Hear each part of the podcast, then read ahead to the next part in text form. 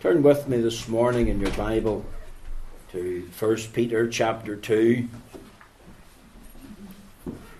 1 Peter chapter 2.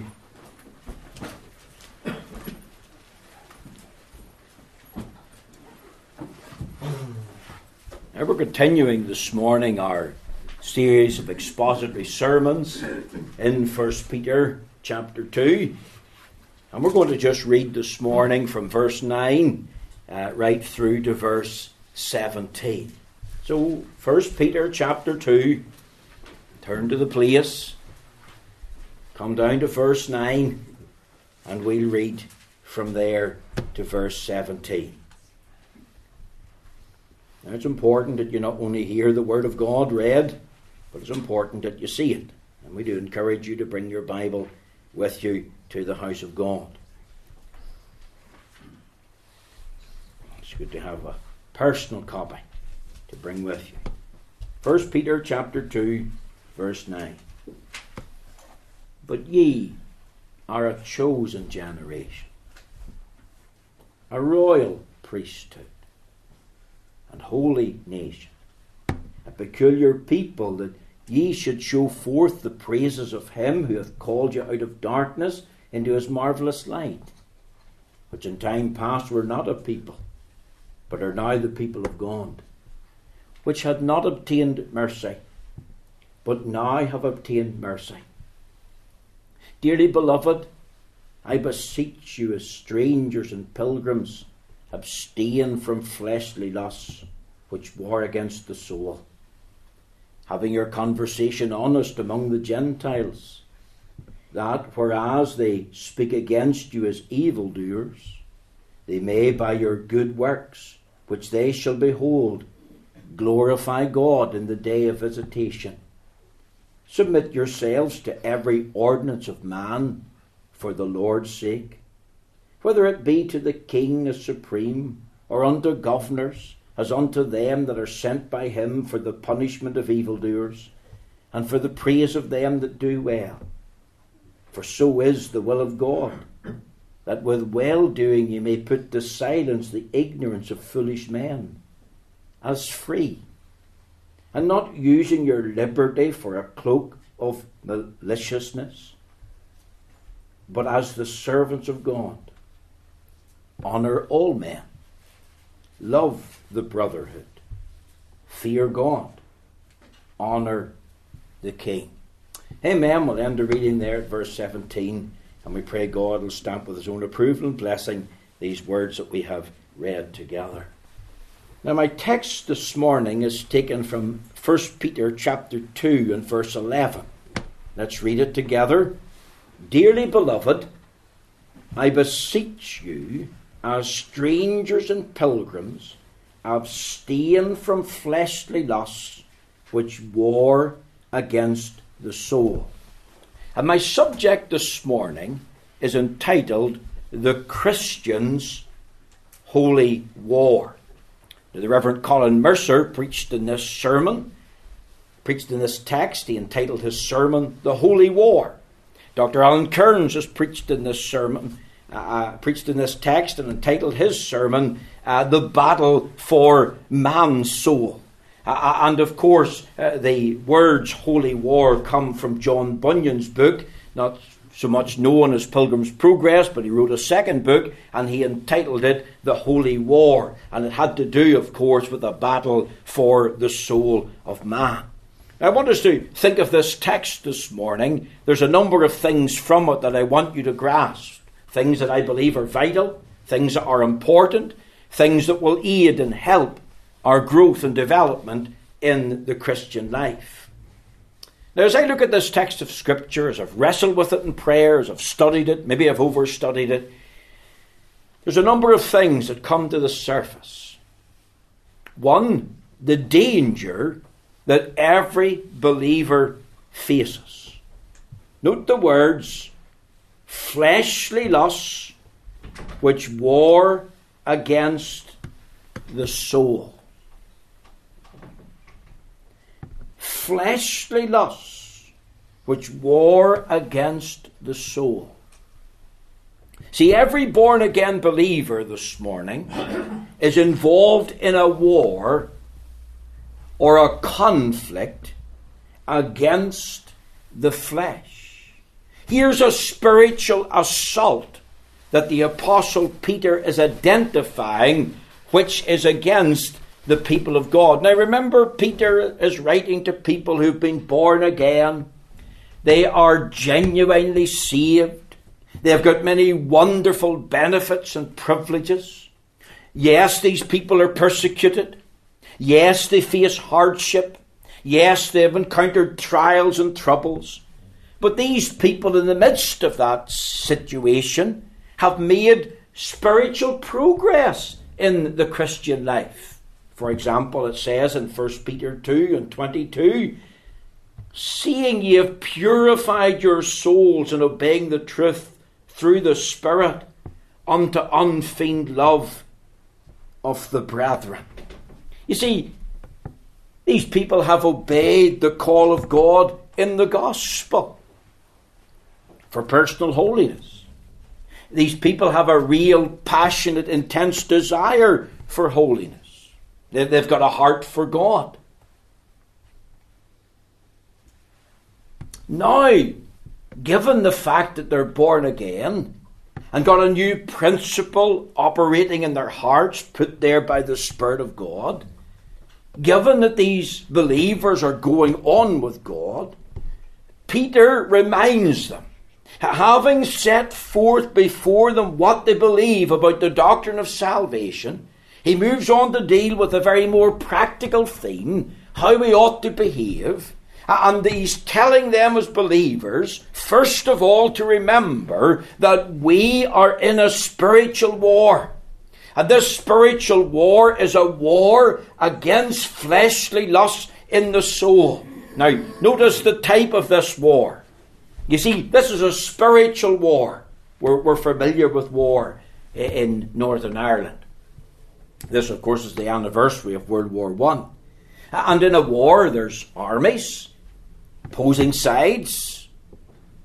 In a war, there's weaponry. In a war, there's casualties.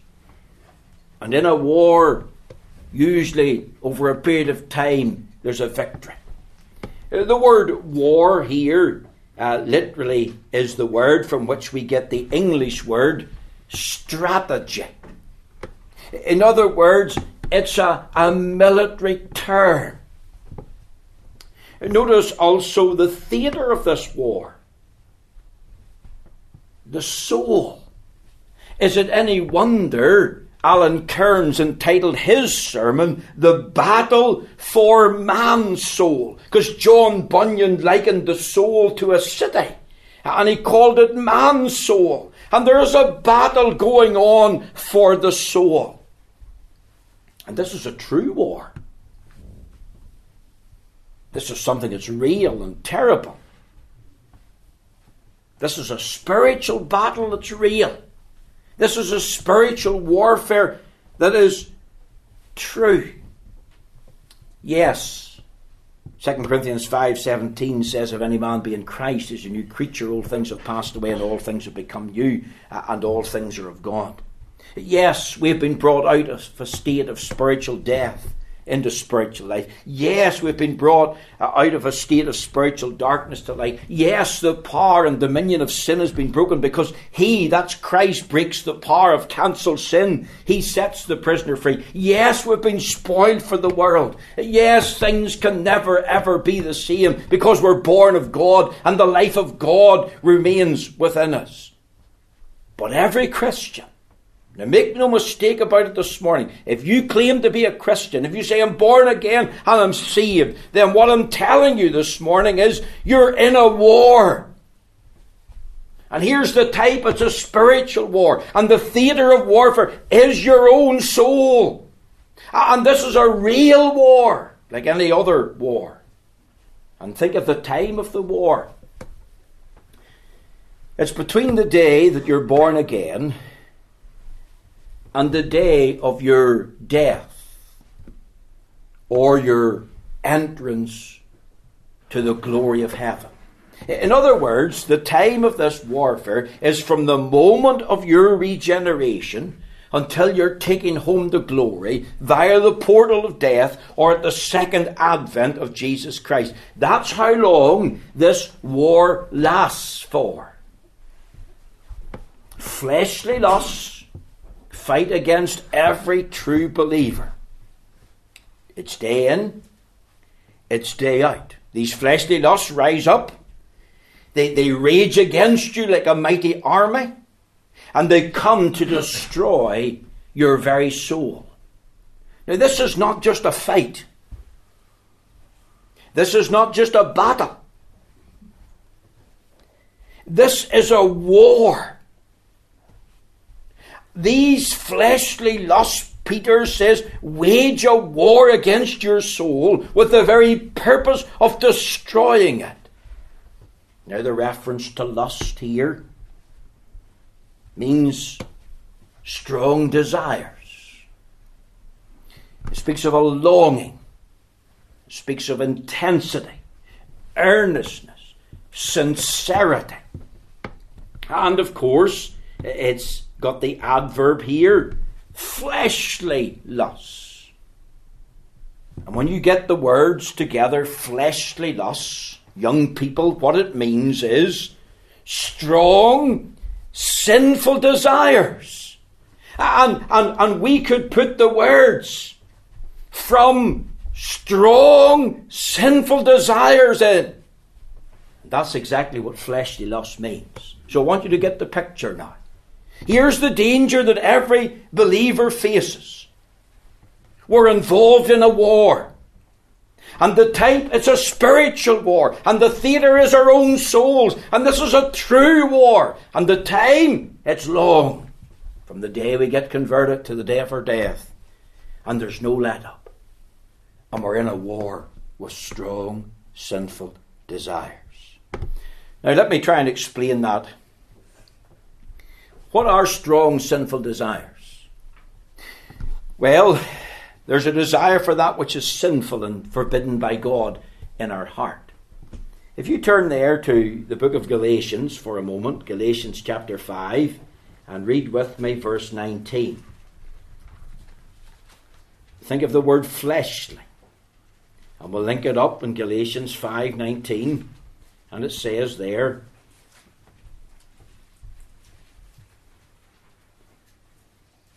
Now the works of the flesh are manifest. Which are these? Verse 19 of Galatians 5, and he mentions them. He tells us what they are. You've got adultery here.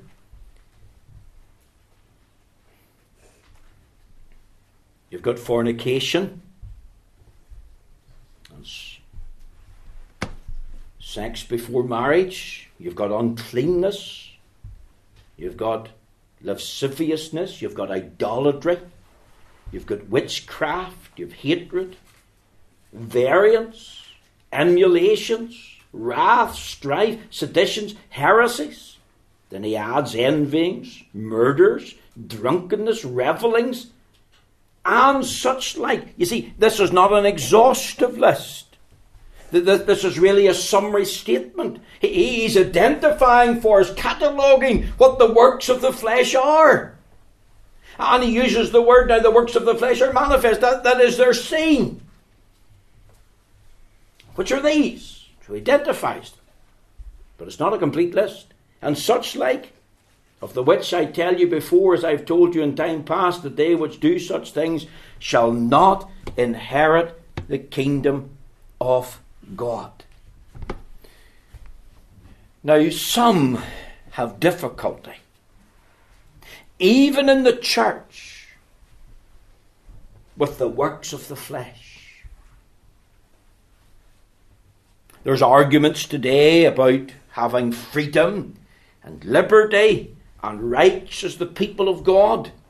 But I want to say, while it's true we have rights and freedom and liberty as the people of God, we have no right, we have no freedom, we have no liberty to indulge in the works of the flesh. And even things, if you think of the word hatred here, if I can isolate that, it's something that's bubbling up in your heart, something that's eating away at you against another brother or sister. That, that, that, that is tied into a spirit of jealousy or, or, or a spirit of strife or, or a spirit of envy. Let's see that that in itself is a work of the flesh. That's the way of the world. Uh, we're not to adopt the customs and the culture uh, uh, and the conversation of the world. We're not to excuse the works of the flesh. We're not to try and disguise them. We're not to, to justify them. So it's a desire for that which is sinful and is forbidden by God. Notice also here this fleshly lust, strong sinful desire, can be a desire for that which is not sinful in itself. You see, we can have legitimate desires. Think about the desire for food. We have that every day, haven't we? Come into the house and say, Mummy, I'm starving. What's for dinner? Or if you're like me, if you're hungry and there's nobody there to make dinner, you just make beans and toast. It's very handy because you can burn the toast and you can burn the beans, but nobody cares.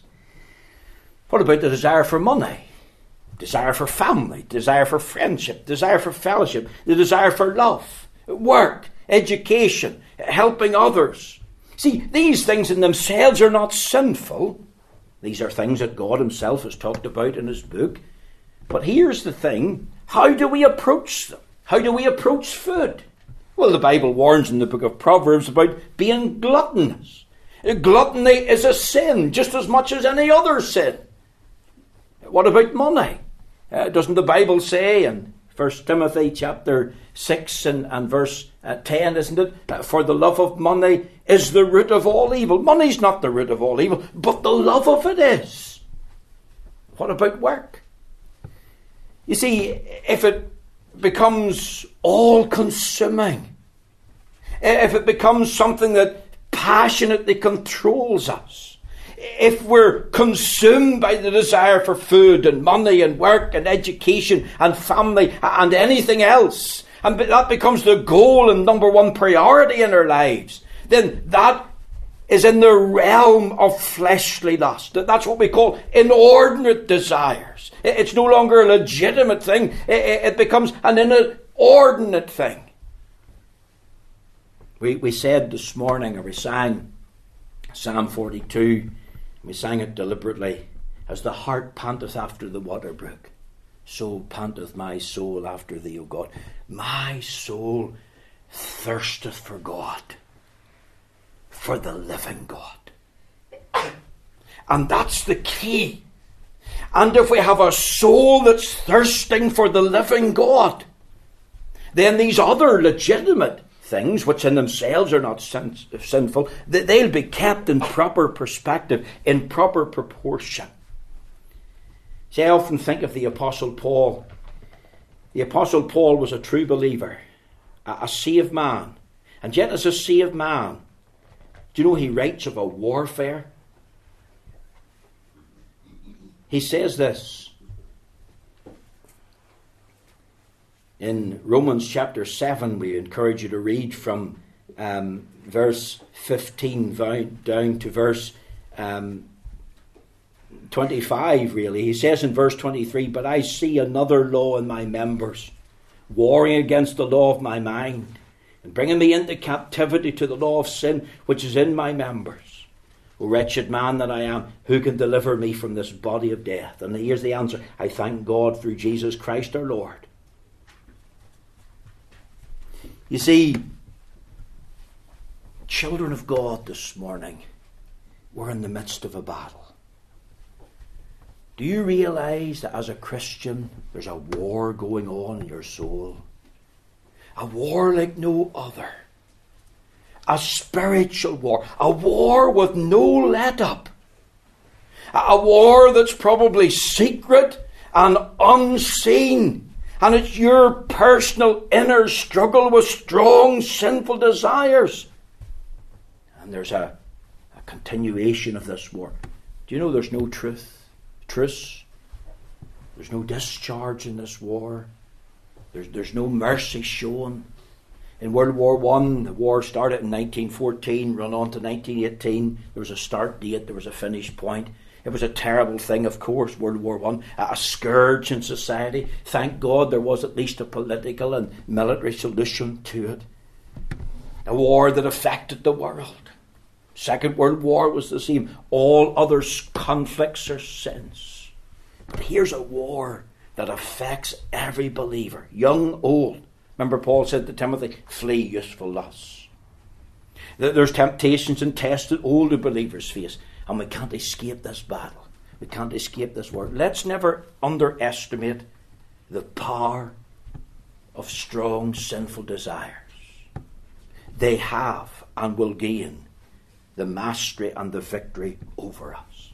This is a war like no others. No truce, no mercy, no ceasefire, no days of restraint. Remember in World War One, they, they had a truce, ceasefire. They even played football. Uh, a team uh, they allied against the Germans.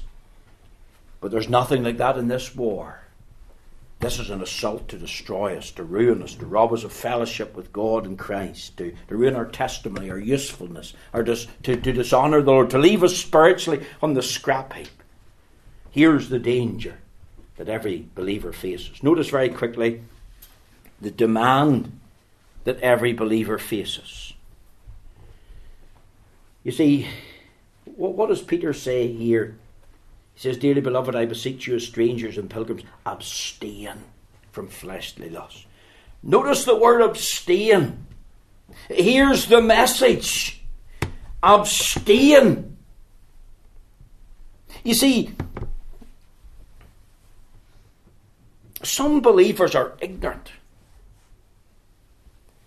And they fail to grasp and understand that whenever they're born again of the Holy Spirit and the life of God is planted within them, that there's a battle that continually rages in their soul. Some believers are indifferent. They admit, well, I've got fleshly desires, strong, sinful desires, but they're really harmless. They're no problem to me. I can't see what the big fuss is. I really can't see where any of them could really lead to. And let's remember, of course, any course of action has consequences. And we can't be ignorant and we can't be indifferent to the presence and power of fleshly desires. Some believers, of course, want to negotiate and reach a compromise. Think of Samson. He played about a while with Delilah. He played with the Philistines. He didn't take his Nazarite vows seriously. What was the symbol of his strength under God? He toyed with it. And there was a day came and a tragedy happened. He wist not that the Spirit of the Lord had departed from him. He lost his strength. He thought, I can handle it. He played around with lust. He didn't see the consequence of what was coming. In a state of weakness, he was brought to downfall. And some believers refuse to view sin as sin. They've refused to accept that they're in a war. Some others think that their fleshly desires are not really against the Word of God, and they argue, as I've said, I have liberty, I'm a free man, I have a right to do as I please, I can go where I like, I can do what I like. But I want to tell you, and this is the point that has been brought to me again we're not free to sin against the law of God. Fleshly desires have snared thousands and tens of thousands in the church in the very 21st century. That there's thousands today not living in the victory of the gospel. Thousands are cold in a backslidden state, and they're, they're powerless and prayerless. And the church is powerless and prayerless because some of its leaders have missed and ignored and reinterpreted texts of Scripture. Some of the people have missed and ignored and reinterpreted texts of Scripture. Today in the church, there's a delving into sin. Today in the church, there's a desire for sin. Today in the church, there's a debate with sin. Do you know that some ministers, purportedly Protestant and Reformed, have told their people in America that it's okay to watch and to read about pornography to aid and help you in your marriage or your relationship? Now, that's totally wrong. Notice the word abstain. That's the message of Peter to this people. Don't be ignorant. Don't be indifferent. Uh, don't, don't, don't play with, with sin. Don't, don't refuse to view sin as sin. You're not free to sin against the law of God. And here's the meaning abstain. of course, that means to hold oneself back. That means to keep yourself from it. That means to stop it. Uh, turn, turn there to 1 Thessalonians chapter 4 uh, and, and verse 3. The, the word abstain is used there. 1 Thessalonians chapter 4 and verse 3.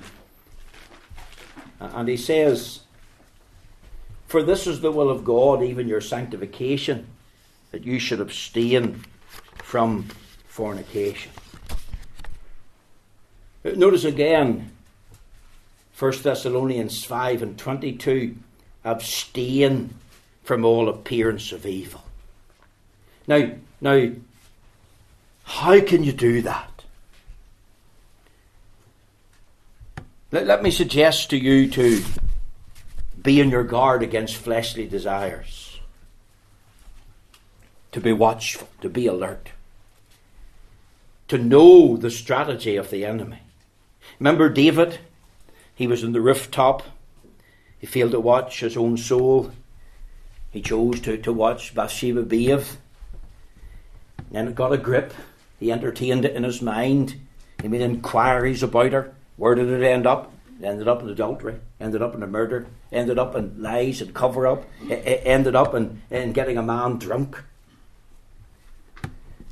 Doesn't James tell us there in James chapter 1 and in the verse uh, 15 he, he says,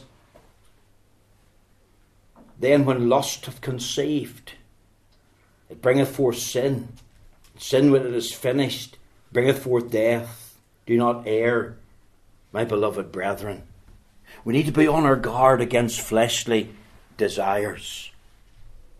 Also, we need to get the Word of God into our hearts and our minds. I've been struck this week with Samuel saying to Saul, Stand still today and I will show you the Word of God. It's an old saying that this book will keep you from sin and sin will keep you from this book. See, the Word of God will guide us in the path of righteousness. The, the Word of God will restrain us. The Word of God reveals sin to us. The, the Word of God directs us. We can know the strategy of the enemy. We can know the strength of the enemy by bearing in mind what God says in His Word. Think of Psalm 1, the godly man. What is written of him? Blessed is the man that walketh not in the counsel of the ungodly, nor standeth in the way of sinners, nor sitteth in the seat of the scornful, but his delight is in the law of the Lord, and in his law doth he meditate day and night. There's the reading of the word.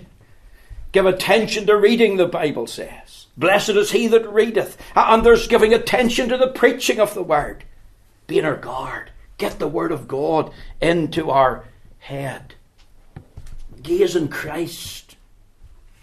Doesn't Philippians 4 and verse 8 tell us, finally, brethren, whatsoever things are true, just and good and honest and, and right, focus on these things, think on these things, fill our hearts and minds with them. Let's fill our hearts and minds with Christ, who He is and what He's done for us, and all the benefits and privileges that we have in Christ. Is there a thirsting for God? Is there a panting after the Lord? We're not to be panting after fleshly lusts. We're to be panting after the Lord. There's a difference. If you're a Christian and you're panting after lust, there's something wrong. We're certainly not on our guard. We're not getting the Word of God into our head. We're, not gazing on Christ. We need, of course, to get the power of the Spirit. If you go back to Galatians there, Notice what he says in Galatians chapter 5. He says, verse 16, This I say then, walk in the Spirit. You see, if we're born of the Holy Spirit, we're, we're to be filled with the Spirit. That, that's a blessed experience. and that's a daily filling. Galatians 5 and 16. And there's to be a walking in the Spirit. And notice what he said. This I say then, walk in the Spirit. Ye shall not fulfill the lust of the flesh. Why? For the flesh lusteth against the spirit, and the spirit against the flesh, and these are contrary to one to the other, so that ye cannot do the things that you would. But if ye be led of the spirit, you're not under the law. That, that, that is under its condemnation. There has to be a getting of the power and infilling of the Spirit. Are you ready? Because you're guarding against fleshly desires. You're getting the Word of God into your head. You're gazing on Christ. You, you, you've got the infilling of the Spirit. Are you ready then for change? Ready for action? If it means unplugging the television, then do it. If it means switching off the internet, if it means getting rid of books and magazines, TVs, or whatever it is, Let's get rid of them. Let's make sure that there's a panting for the Lord in our heart, and there's not a panting for lust. Notice, lastly, our time is gone, the duty that every believer faces. If you go back to our text, he says, Dearly beloved, I beseech you as strangers and pilgrims. Notice how he addresses them, dearly beloved. I, I love that term. He's used it before. The NIV actually uses the words dear friends, but the word friends isn't in the Greek. You see, this is not just an amicable relationship that these people are in. The Greek word means beloved, dearly beloved. They're loved of God. He's saying to them, Remember that God loves you. You're loved by Christ. They're, they're loved by Peter because he's writing to warn them. These believers, of course, are in a relationship with each other. They, they do love each other. They love all that is godly in Christ Jesus. Notice the appeal. He says, I beseech you as strangers uh, uh, and pilgrims. See, Peter's a pastor, Peter's a counselor. He's saying to them, Remember, you're strangers in the world. You're citizens not here, but of another country. That this world is not your home. You're just a passing through. You're just a pilgrim sojourning here for a time. Remember, you're the people of God. Isn't that what he, he has already told them? Which in time past were not a people, but are now the people of God. As the people of God, you're strangers, and as the people of God, you're pilgrims. Don't engage in the world and its ways. Remember, you've got exceptional privileges. Remember, you've got eternal privileges. You're the people of God. You've experienced a saving work of grace that can't be removed or reversed, it isn't subject to change. You've got privileges that only you as believers enjoy. Now, in light of these privileges, as God's people, this is what I want you to do. I want you to abstain from fleshly lusts. Why? Because they war against your soul. In other words, as God's people who are loved of the Lord and say you love Christ, then live for the Lord Jesus. This is your duty. Do it for Him. Remember, your, your bodies are His temple. Remember, you've been bought with the price, the precious blood of Christ.